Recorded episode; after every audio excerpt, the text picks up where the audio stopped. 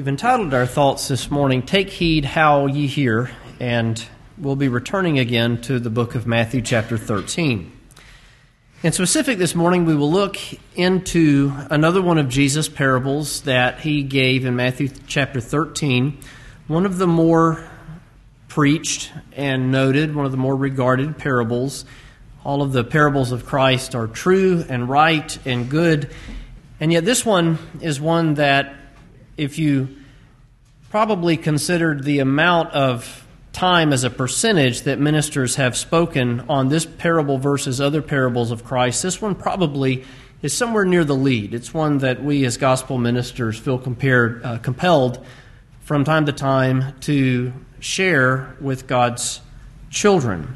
And as you might have noticed, the title this morning is Take Heed How Ye Hear.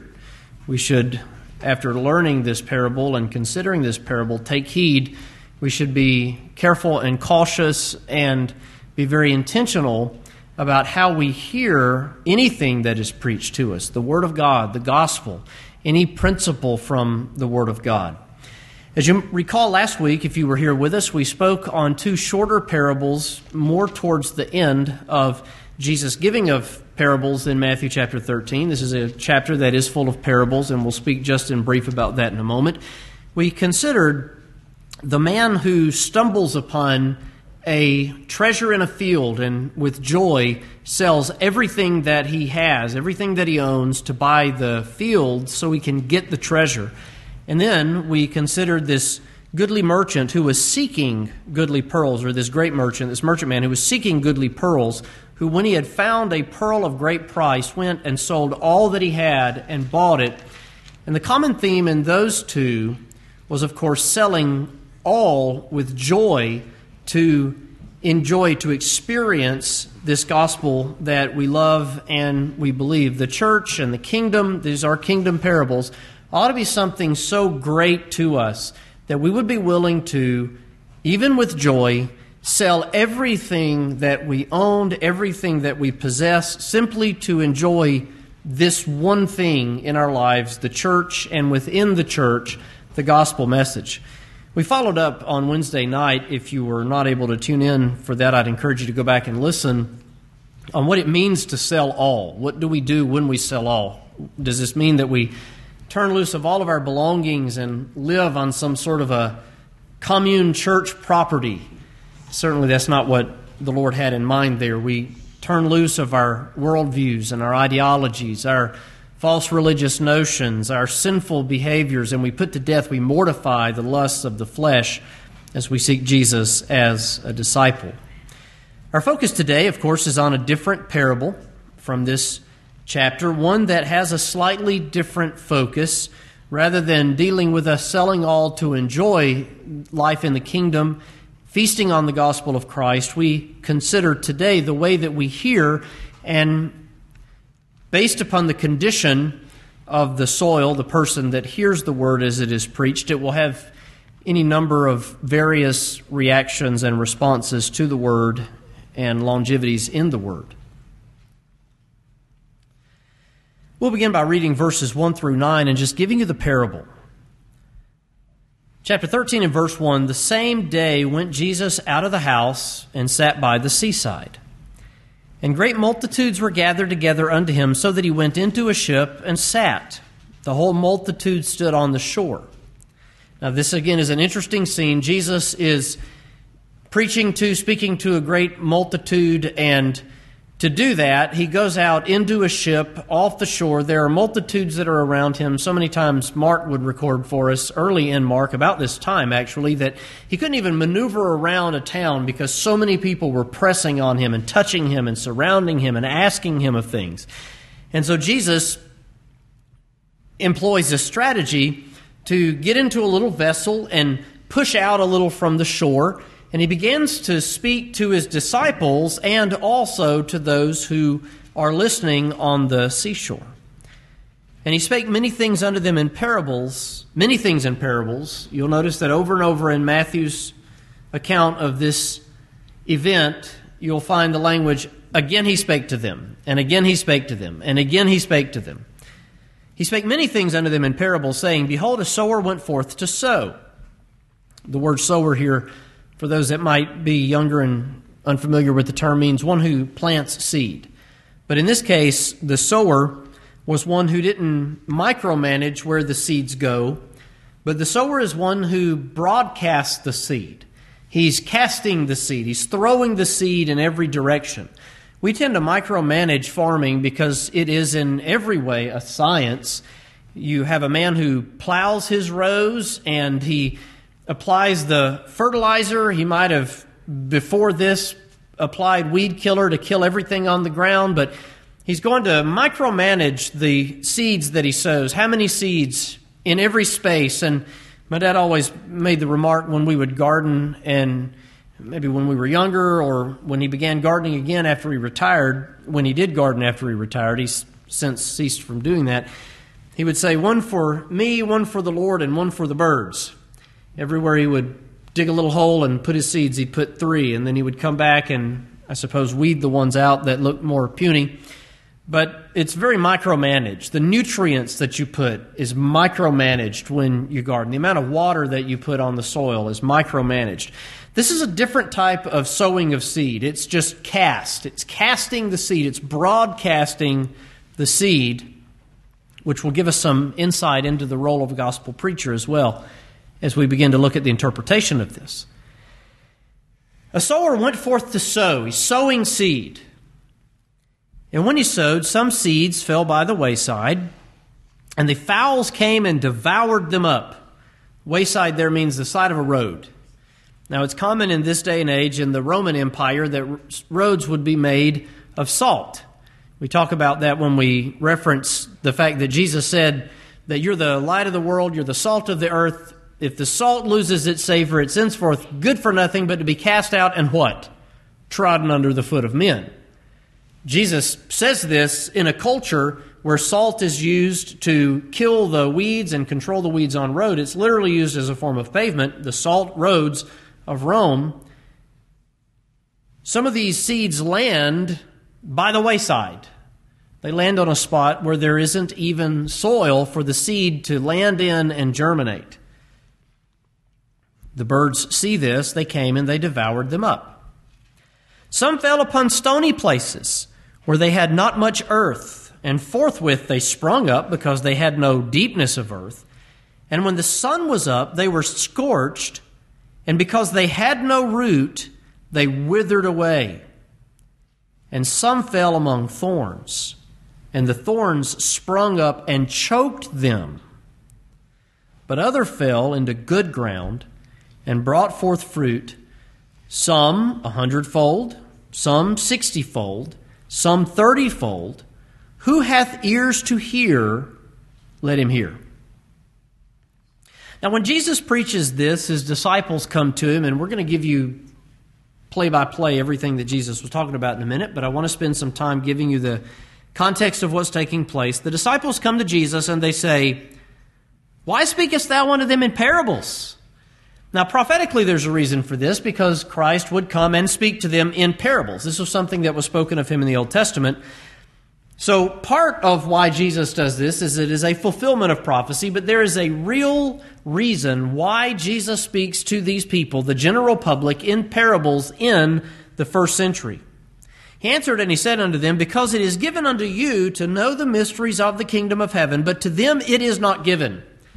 We made mention of this last week and I remind you of the fact that from this passage we learn that parables can convey truth to one group of people while at the same exact time conceal truth from other people. It's amazing the double edged sword of the teaching of the Lord Jesus Christ.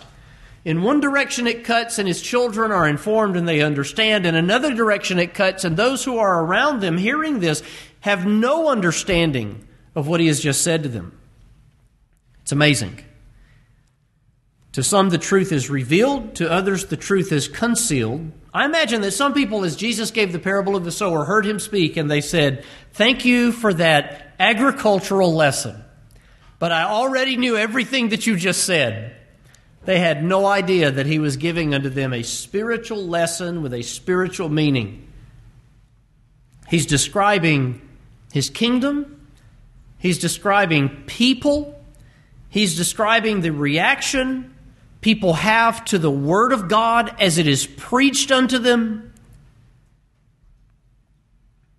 He's describing those who would fall away from steadfastness in the truth for a variety of reasons, some of which are affecting us today. Jesus gives us great insight into the gospel, the kingdom, preaching, and the reception of the gospel in this parable. And to the general passerby in this day, they heard these words and they would have thought that Jesus is merely speaking about someone going and planting seeds. But he had reference to so much more than that.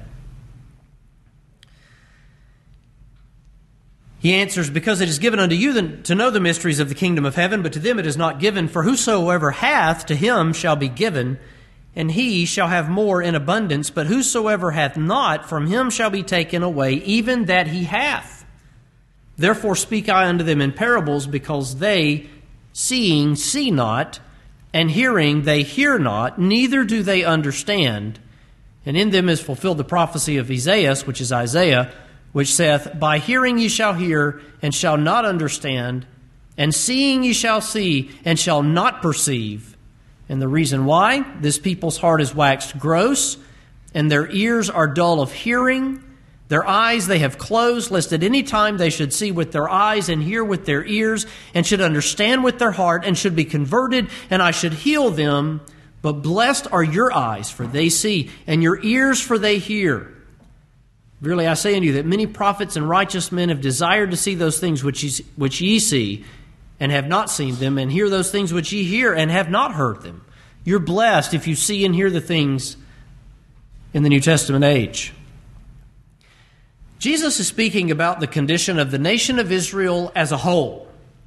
Now, of course, there were people in the nation of Israel who were purely unregenerate. They had no heart for Christ. We recently spoke through John chapter 8 and Jesus' words to those who were of their father, the devil, the lust of their father they would do. They could not understand because they could not hear because they lacked the ears to hear spiritual things.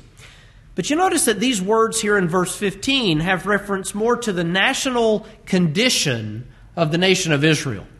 This country, this people as a nation, had, as he says, waxed so gross and their ears were so dull of hearing that they have closed their eyes and they would be judged for that. We refer to this sometimes as the judicial blindness of the nation of Israel because they'd been so rebellious to God, because they'd been so disobedient to God, even his children among this people, that he sent a great blindness upon them and nationally they would suffer a temporal judgment as a people in AD 70 where their whole manner of life would be razed. R A Z E D is the Old Testament word prophetically. Like a razor would shave a man's face, so would the Roman Empire raze Jerusalem and the temple. They would just absolutely destroy it in the siege of General Titus in AD 70. That's a temporal judgment.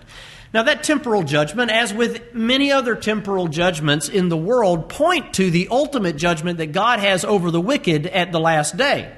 There's coming a day when God will not judge merely in a temporal way, but God will judge the enemies of Christ. He will judge the wicked eternally as He judges them according to their works and casts them from His intimate personal presence into the lake of fire. Now, His presence is there, but it's not the same presence that we're going to experience in glory. All of these judgments that God has given foreshadow the judgment that is coming on the last day when he destroys the world by fire. But he's referencing here the condition, the spiritual condition of the nation of Israel. I'm very concerned today the spiritual condition of the United States of America. And maybe that's something that we can look into as we begin to look at people who don't bear fruit the way they ought to bear fruit at hearing the word. Because I believe that this dull hearing and the grossness of their heart applied to people in general in Israel, those who were obviously unregenerate, but even those who were born again. If you read through the book of Acts, one of the most stunning things that you read is that even decades into the New Testament age, as Paul goes back into Jerusalem,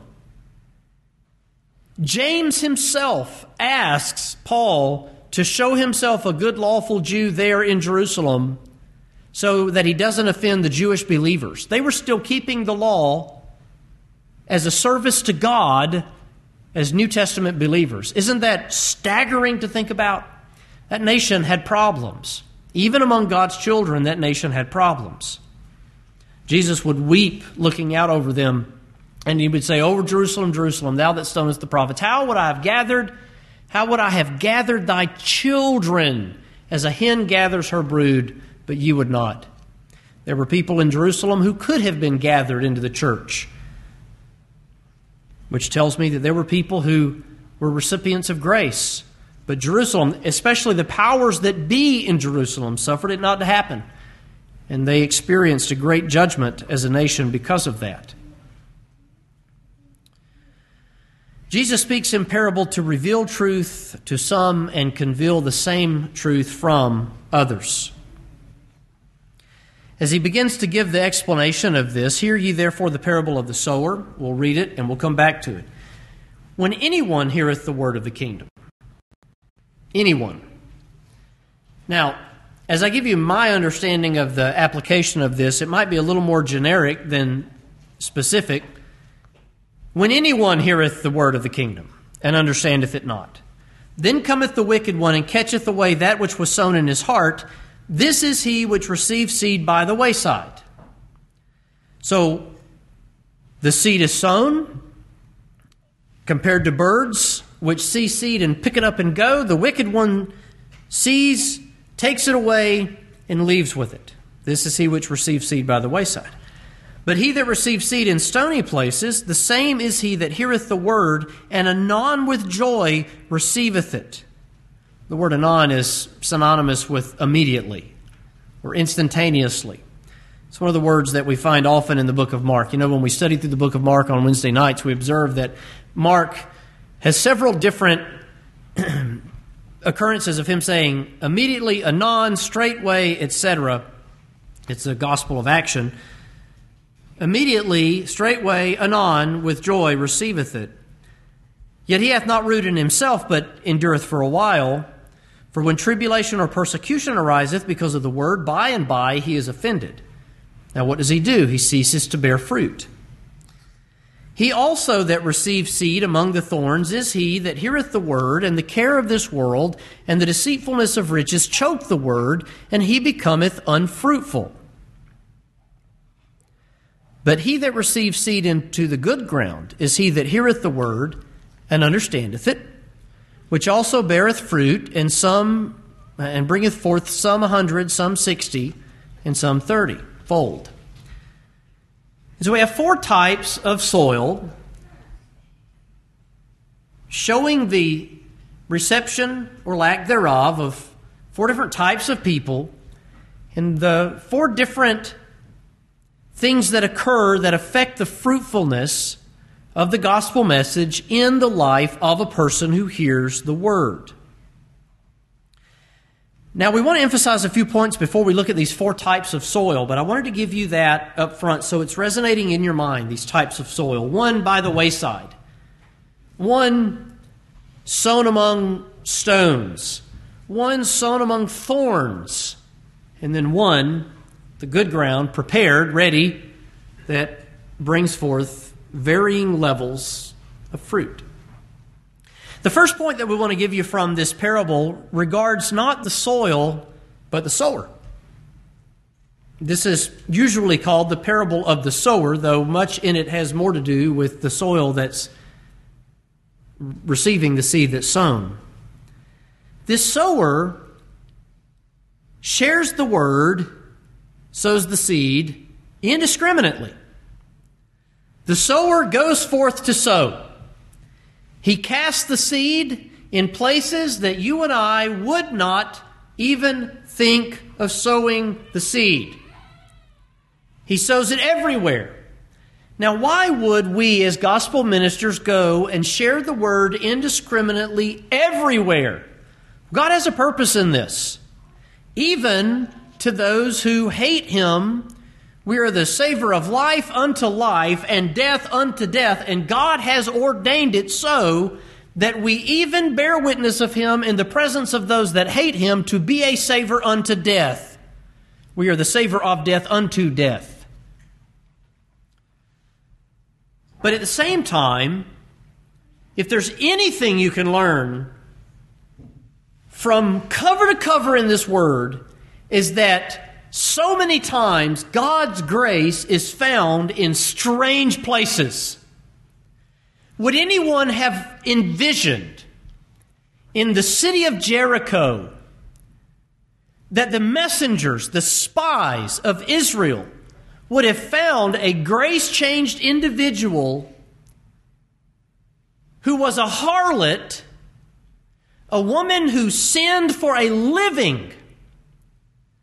And yet, there in the city of Jericho, as this woman named Rahab received the messengers, she justified herself. Now, does that mean that she made herself righteous? No. She vindicated herself in the eyes of the messengers. She declared herself righteous when she, by faith, received them and hid them and sent them out another way. James and Hebrews 11 mentions Rahab the harlot. None of us would imagined finding a grace changed individual in such a wicked, deplorable place as that. And yet there she is. She's even in the lineage of the Lord Jesus. That's an important woman.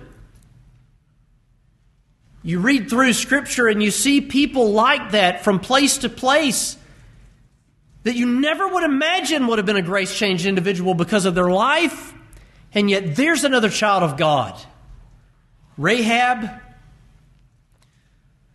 Lot, the thief on the cross, the woman at the well, over and over and over. Cornelius the centurion, the Ethiopian eunuch, people that you would not have imagined from our modern 2020 Americanized Christian perspective as being grace changed individuals. Now, understand for Rahab to be justified by receiving the spies, she declared she was righteous. She was righteous by grace before they got there.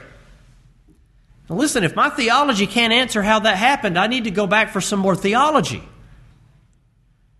She was a grace changed individual before the spies got there, which is how she justified herself by receiving them. Something had happened in her life to change her.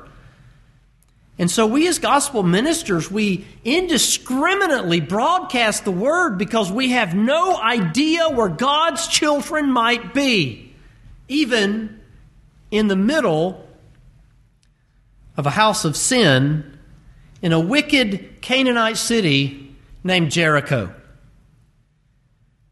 And so we indiscriminately share the word. Now, this is maybe even contrary to good sense at times. But this man goes and sows. I'm always encouraged by simply reading, I believe it's Psalm 136 that talks about the fact that a man goes and he bears precious seed, he's sowing, and he goes with weeping, sowing the seed, and he shall doubtless come again, bearing his sheaves with him, rejoicing. And that to me is a lesson to gospel ministers that yes, at times this work can be discouraging. At times this work can be sad. At times it can be disheartening. But we trust that if we sow and we are faithful and we faint not, we shall reap in due season.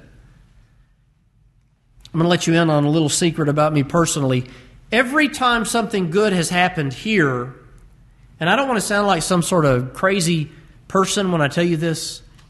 Maybe I shouldn't, but then you'd be like, what was he talking about? Every time something good has happened here, I get this weird feeling right before it happens. And I'm like, something good's about to happen. I don't know what it is. I don't know what it is, but something good's about to happen. And those moments when something good does happen and you get a new family or someone who's heard the word and they haven't really been interested in it all of a sudden is on fire. That just invigorates you as a gospel minister, and it makes all of the struggles that you had to go through the personal struggles, the dryness, the lukewarmness. Sometimes we, we burn out and we struggle to study, and there are just times where the minister is discouraged. But then when those times come where we haven't fainted and the due season is here, when we reap, you cannot find a happier person on planet Earth. I walked into the sanctuary Thursday, and I got that feeling in my chest. And I feel it. I mean, there's like something there. You say it could be a tumor. it's not a tumor. It's not the tumor.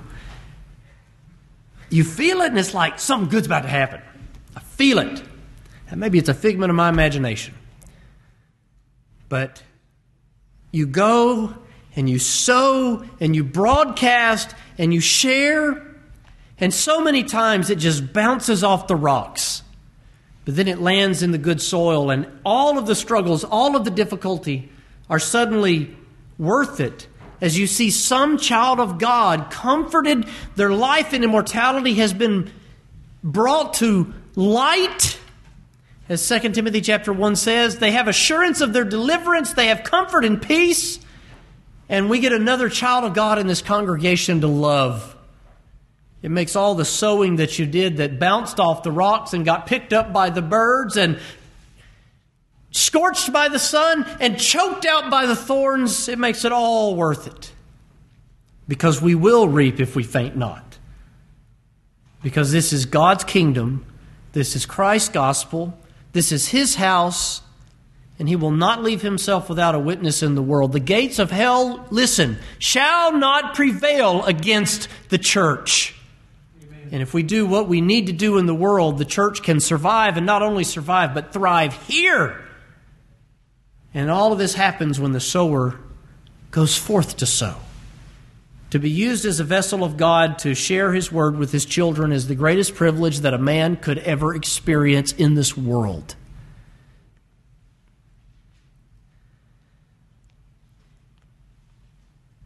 The indiscriminate nature of public preaching. He compares it to broadcast seeding. The next point is that the reception, and this is something that ministers have to remember, the reception of the word depends more on the condition of the soil than the man who sows it. Think about that for a minute. You know, we needed us a new preacher in here. We're not having any growth. Churches in America today, and I'm not so much talking about primitive Baptist churches, but in some instances I am. And I've never felt to be this way. So I'm not I'm not giving you some veiled passive aggressive remark when I say this. Churches look at preachers like college football programs look at coaches. If we're not winning the national championship every three years, we need to get another guy in here. In this parable, what has the effect on the reception and the fruitfulness of that when it's received? The sower? No. The soil. In fact, one of the alternative, the alternate titles of this sermon or this parable isn't even the parable of the sower, it's the parable of the soils. And that's a very fitting title of this parable because in this parable, does Jesus say a sower went forth to sow, and on the wayside he really messed up? When he sowed it among stony ground, he really should have done more to that stony ground to get it to be fruitful. And when he sown it among the thorns and the thorns choked it up, that sower really should have done something about that. What affected the fruitfulness of the plant? The condition of the soil. The sower simply throwing the seed. Throw in the seed, throw in the seed. Wherever it lands, wherever it grows, he's simply indiscriminately broadcasting the word.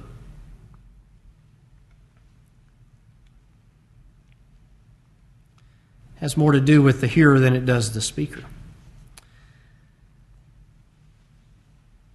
Another point that I want to give you up front is that as we begin to consider how this applies to us, this has reference primarily to fruitfulness in the Word as the Word is preached and received.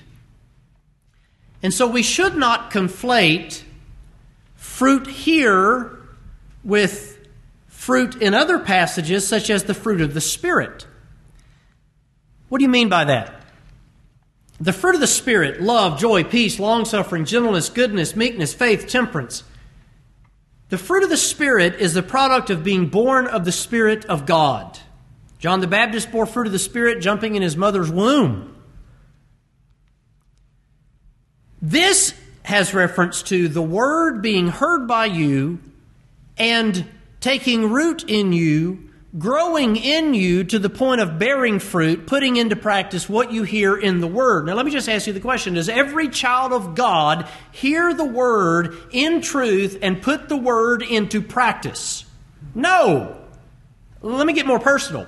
Does Ben Winslet always hear the word every time he hears the word, takes that word, lets the word take root in him, and then that word, that particular principle, grow, take root, and bear fruit in my life. No. And if you're true to yourself, you know that there have been times when the Word of God bounced off your thick skull, as it were. It happens. The parable of the sower is dealing more with the Word landing and having a lasting effect in the lives of the hearers. And so we're not so much speaking of the fruit of the Spirit here, we're speaking of the fruits of hearing and receiving the Word as it is preached to us. Now, along those lines, bearing fruit in your life, I want to share with you a few interpretations of this. Our forefathers interpreted this in such a way that these first three types of soil are unregenerate, totally unregenerate, and they would use this effectively in debate to show the necessity of grace before the gospel can have a lasting effect in a person's life. Now, is that principle true? Absolutely. Grace is necessary before the gospel can have a lasting effect in a person's life. One of my mentors, give you a second interpretation of this, interpreted the first type of soil as unregenerate and the last three types as regenerate. In other words, the first type was an unsaved man, the last three types were saved men. Most of us, and I say us, I mean primitive Baptists today, interpret, understand this as a warning to disciples about the influences that they have in their life, and secondarily, an explanation to gospel ministers why the word isn't always as effective as we would like it to be. Why do we interpret it in that way when most of our forefathers understood it having reference to the re- requirement of grace for the gospel to be received? It's a good question. Let me share it with you. In the book of Luke, chapter 8, in Luke chapter 8, Jesus would after giving all of these parables, said, Take heed, therefore, therefore, therefore, take heed, therefore, how ye hear.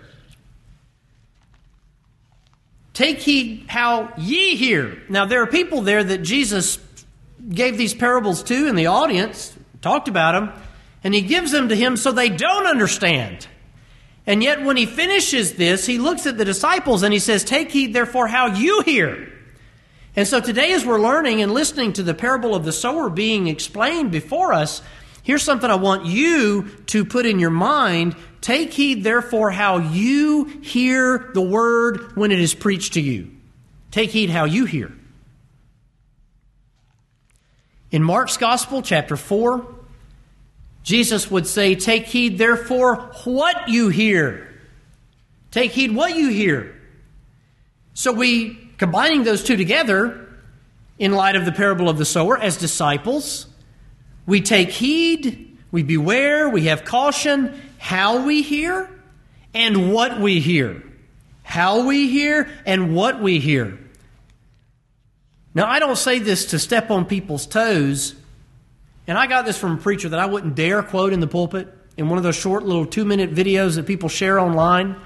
But we spend, some of us, six, eight, three, ten hours a day listening to political talk from people who do not have the same worldview as you. Many of them that are some of the big celebrities today don't even believe in Christ. If they do, it's not the same Christ. And we come to church on Sunday and expect to hear the same message from the pulpit. Ain't going to happen. We're coming from different sources. Take heed what you hear. Take heed what you hear, what you read online, what things you feed your mind on. Take heed how you hear. When you hear the gospel preached with a ready mind, take heed what you hear. Make sure what you're hearing is the truth. Buy the truth and sell it not. Take heed how, take heed what. Because of these two statements, we interpret this as a warning and an exhortation to us to take heed that we hear the word. Part of me wonders personally when anyone heareth the word of the kingdom if maybe the distinction between regenerate and unregenerate isn't even something that Jesus is so much hitting at here when anyone hears the word. He's just giving you reactions to the word. I can find examples of children of God who fell in any of these three categories, and so can you. There have been times that you have misunderstood the word, and because you misunderstood the word, you rejected it. Maybe not totally, but maybe on some points of doctrine.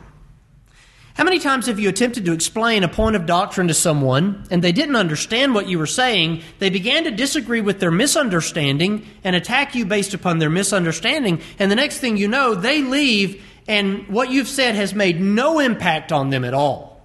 That happens all the time. Oh, so you're saying XYZ? No, no, no, no, that's not what I'm saying. Well, that's what you said. No, it's not what I said. That's how you took it. Now let me try to explain what I actually meant Romans chapter 9 is one of these places that people argue so much about, and they misunderstand and they disagree with their misunderstanding, the caricature of what you believe. This first type of soil, when someone understands it not, then comes the wicked one and takes that seed which was sown in their heart.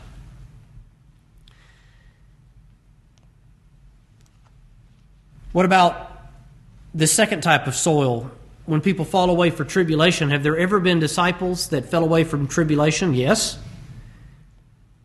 What about this third type, when the cares of this world choke out the plant, that it's no longer fruitful? Have you ever known a child of God whose discipleship was choked so they were no longer fruitful in the word that they heard? Yes. We can find children of God falling to all sorts, or all, all of these three.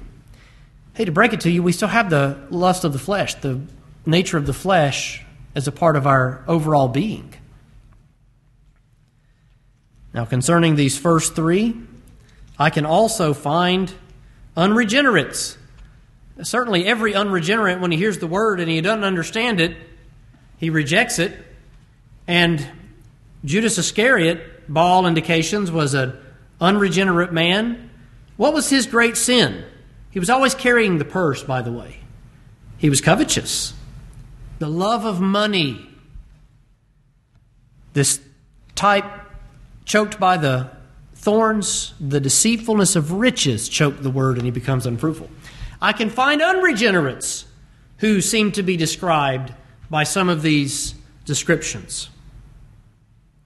Perhaps Jesus is simply telling us reasons why anyone would not be fruitful in the word. Now, we understand that unless a man's born again, he can't receive the word. We understand that. But there are some who have, for whatever reason, popularity, influence, hung around and pretended to be disciples long enough that they were eventually outed. Simon Magus is one such as that. I read about him. We spoke on him before Corona Apocalypse happened on a Wednesday night. Very wicked man. Recently read about him in his association with early Gnosticism. Maybe we overthink some things sometimes. Maybe this has just given us reasons anyone has issues. Let's look at these in specific. When anyone hears the word and understands it not, then cometh the wicked one and catcheth away that which was sown in his heart. This is he which receives seed by the wayside. There's a lack of understanding. Satan comes, he takes that seed which is sown, and as a bird picks up a seed, the closest I can give you to understand that is when you sow grass in your yard and it lands on the concrete driveway. You never see so many birds in your yard as when you sow grass seed, right? They're just everywhere. Picking up the seeds, free buffet, all you can eat. They're picking them up, they're taking them away, and I'm out there like I just paid all that money for those little bitty seeds so my grass doesn't look so terrible, even though it still does, and the birds left. And when I say this is for the birds, that's not what I mean. Picks it up off the concrete, takes off with it. Picks it up and takes off with it. Satan capitalizes on lack of understanding in our heart. Satan runs away with that which was sown. He that received the seed in the stony place is the same as he that heareth the word and anon immediately with joy receiveth it. Now, by the way, the reception with joy is why we look at these from the perspective of being children of God, because unregenerates don't hear the word anon with joy. Not in truth, not for real. When they hear it, it's folly unto them, it's foolishness unto them, according to the book of 1 Corinthians. Now, one of them might hear it and say, you know what, there's a lot of power to be had there. They might hang around there. But as far as joy is concerned, the unregenerate doesn't find joy in the gospel message, not the real gospel. Now, if he heard some vague, nebulous message about some benevolent grandfather in heaven that wants everybody to be healthy and wealthy, and if you just hang out with us, God will make you a millionaire, well, he might be happy about that, but not about the true gospel that he's a sinner, that he's depraved, that he's rotten and wicked. And so is every other one of us, except the grace of God come into our lives. Oh, it's folly unto him and shame. It's foolishness. And he receives it not, according to the book of 1 Corinthians. He hath not rooted himself, but he endureth for a while this one that receives in stony places, and when persecution and tribulation ariseth because of the word, by and by he's offended. Simon Peter, the Apostle Peter, was one such man who fell away because of tribulation and persecution. This is how we know this can apply to God's children. As you recall, Jesus is arrested. Simon Peter takes out a sword. He lops the ear off of the high priest's servant. Simon Peter was a man that was willing to die in a blaze of glory for Christ, but he wasn't a man willing to suffer for Christ's name. At that point, he would later be. When thou art converted, strengthen thy brethren. He's a man who knew Christ, but he yet needed conversion. Blessed art thou, Simon Barjona. Flesh and blood hath not revealed it unto thee, but my Father which is in heaven. Matthew 16. And yet, at the Last Supper, Jesus tells him, Simon, Simon, Satan hath desired you, all of you, that he might sift you as wheat plural, you, but I've prayed for thee that thy faith fail thee not when thou, singular, Simon Peter, art converted, strengthen thy brethren. As they arrest Jesus and put him on trial, what does Peter do? I've seen you with Christ. No, you haven't. You speak Galilean. I've seen you. You're a disciple of Christ. No, I'm not. The third time they come to him and they say that, he begins to curse. He begins to use profane language. I know not the man. Jesus had warned him before the rooster crows twice, you'll deny me three times. At that instant, Peter hears the rooster crow and he turns and he looks at Jesus, and Jesus makes eye contact with him. And you can imagine how Peter's heart sank in his chest. He went out and he wept bitterly. He knew he had betrayed his Lord, and his Lord knew it. After all the big talk about how he'd go to his death, though all of the men forsake you, Lord, I won't forsake you. When tribulation and persecution arose, because of the word, Peter was offended. One of the early controversies in Christendom and Christianity was over what to do with the lapses. Lapsian controversy. What is a, a person who falls under that category of the lapses? Well, the root there is lapse. They had a lapse in discipleship. When the great persecution came against the church in the first and second century, many people who were disciples, rather than suffering for Christ, would deny him. They would recant. I was listening, even in the Reformation, in the English Reformation, there was a man who recanted before death and then recanted his recantation and as he signed his recantation, as they burned him at the stake, he held his hand over the fire that he signed his recantation with to punish that part of his body before the rest of him were engulfed in flames. He recanted his recantation. What a great problem God's children have had in other nations and other cultures that we have no earthly idea about in America today. The faction that grew out of discontent over receiving the lapsed people back were known as the Donatists. Donatists split off from the mainstream group of Christianity, and they said, We're not going to accept back any people who lapsed. There was a controversy over even ministers who were received back and enabled, allowed to go and to minister again after they denied Christ. And the Donatists said, We, we don't want to have any part with this. These people are they're not worthy to preach after they denied Jesus. Now that it's easy to be a disciple, here they are again. Interesting, there were times that an in between route was allowed, and so those that lapsed were allowed to sit in a segregated part from the rest of the saints in the church. I don't know if that's where the idea of a back row Baptist came from but they had to be segregated and separate from the rest of the people in church. We'll put you somewhere further away. You can have some of the rights of membership, but not all of the rights of membership. That was an early thing they had to deal with. How do you deal with it? Well, it doesn't ever appear that anyone held it against the Apostle Peter. It's a shame, and they ought to go weep like Peter did. It is a shame, but it happens those who fall away because of fear of persecution. This third type is the one that I wanted to save a lot of time to talk about today, and we didn't. He also that receives seed among the thorns is he that heareth the word, and the care of this world and the deceitfulness of riches choke the word, and he becometh unfruitful.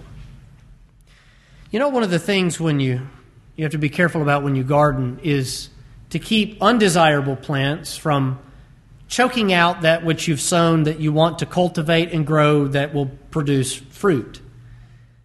This is a product of the sin of Adam. Because of the sin of Adam, thorns and thistles will the ground bring forth, and by the sweat of our face shall we till and eat of what we sow into the ground. Growing food is difficult because of the sin of Adam how great would it be if we, anywhere we dropped corn, a crop would rise? And it just doesn't happen. It's so difficult sometimes to get a good harvest of plants. And yet, none of us struggle growing crabgrass or Dallas grass. Brother Hewlin said once, if not for crabgrass, I'd have no grass. If not for Dallas grass, I'd have no grass.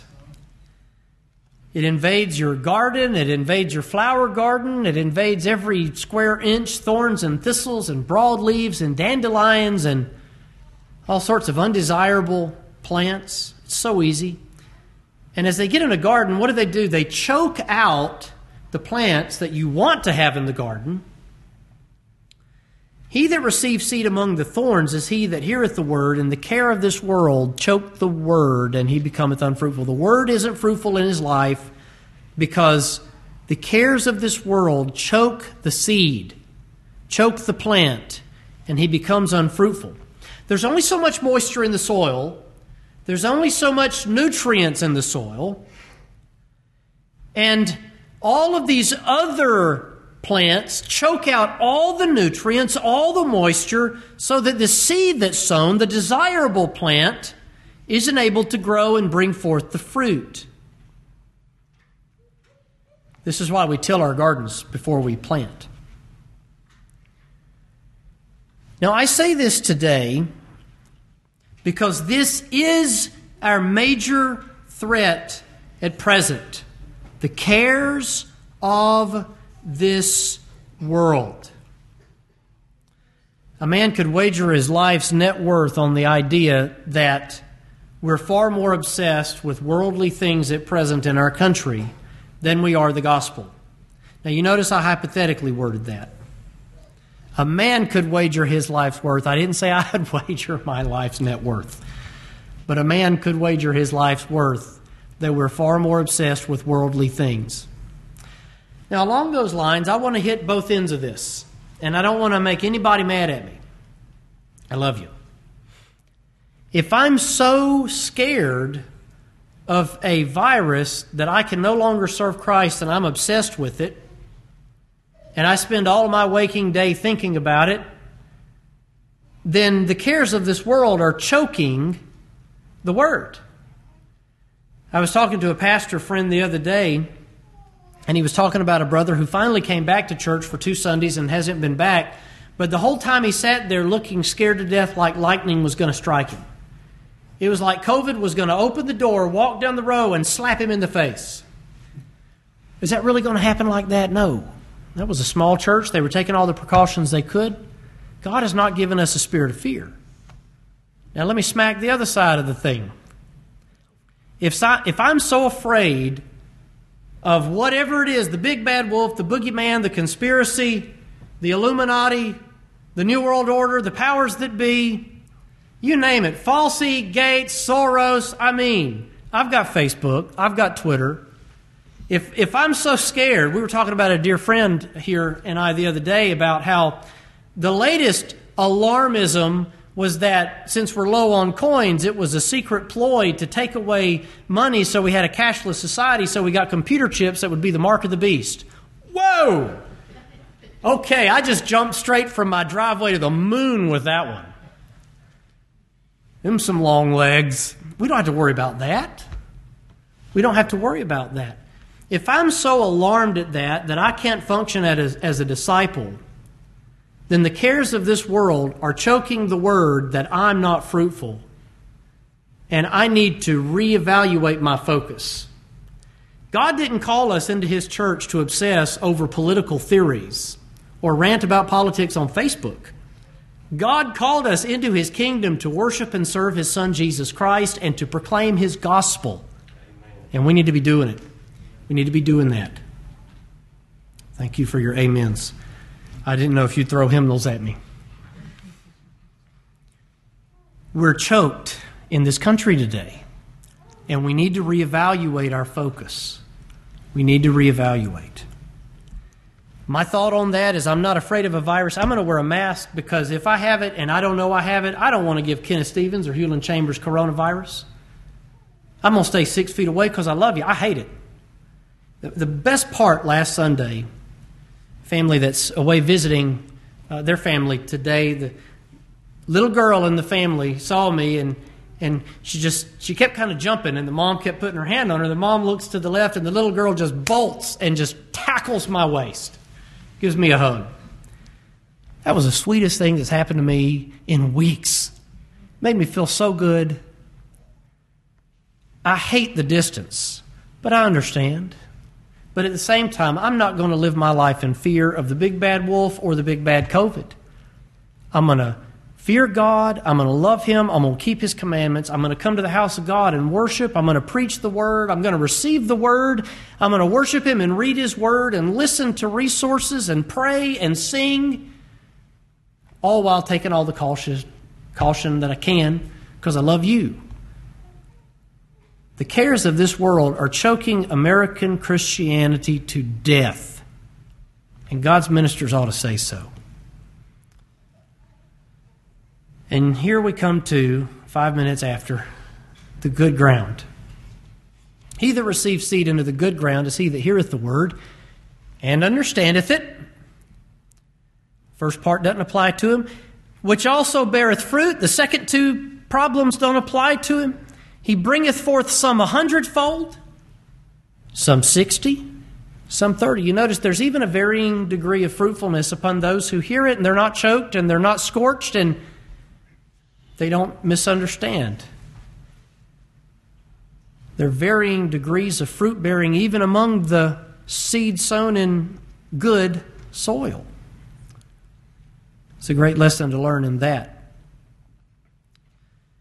May we pray that God would bless us to be the good soil.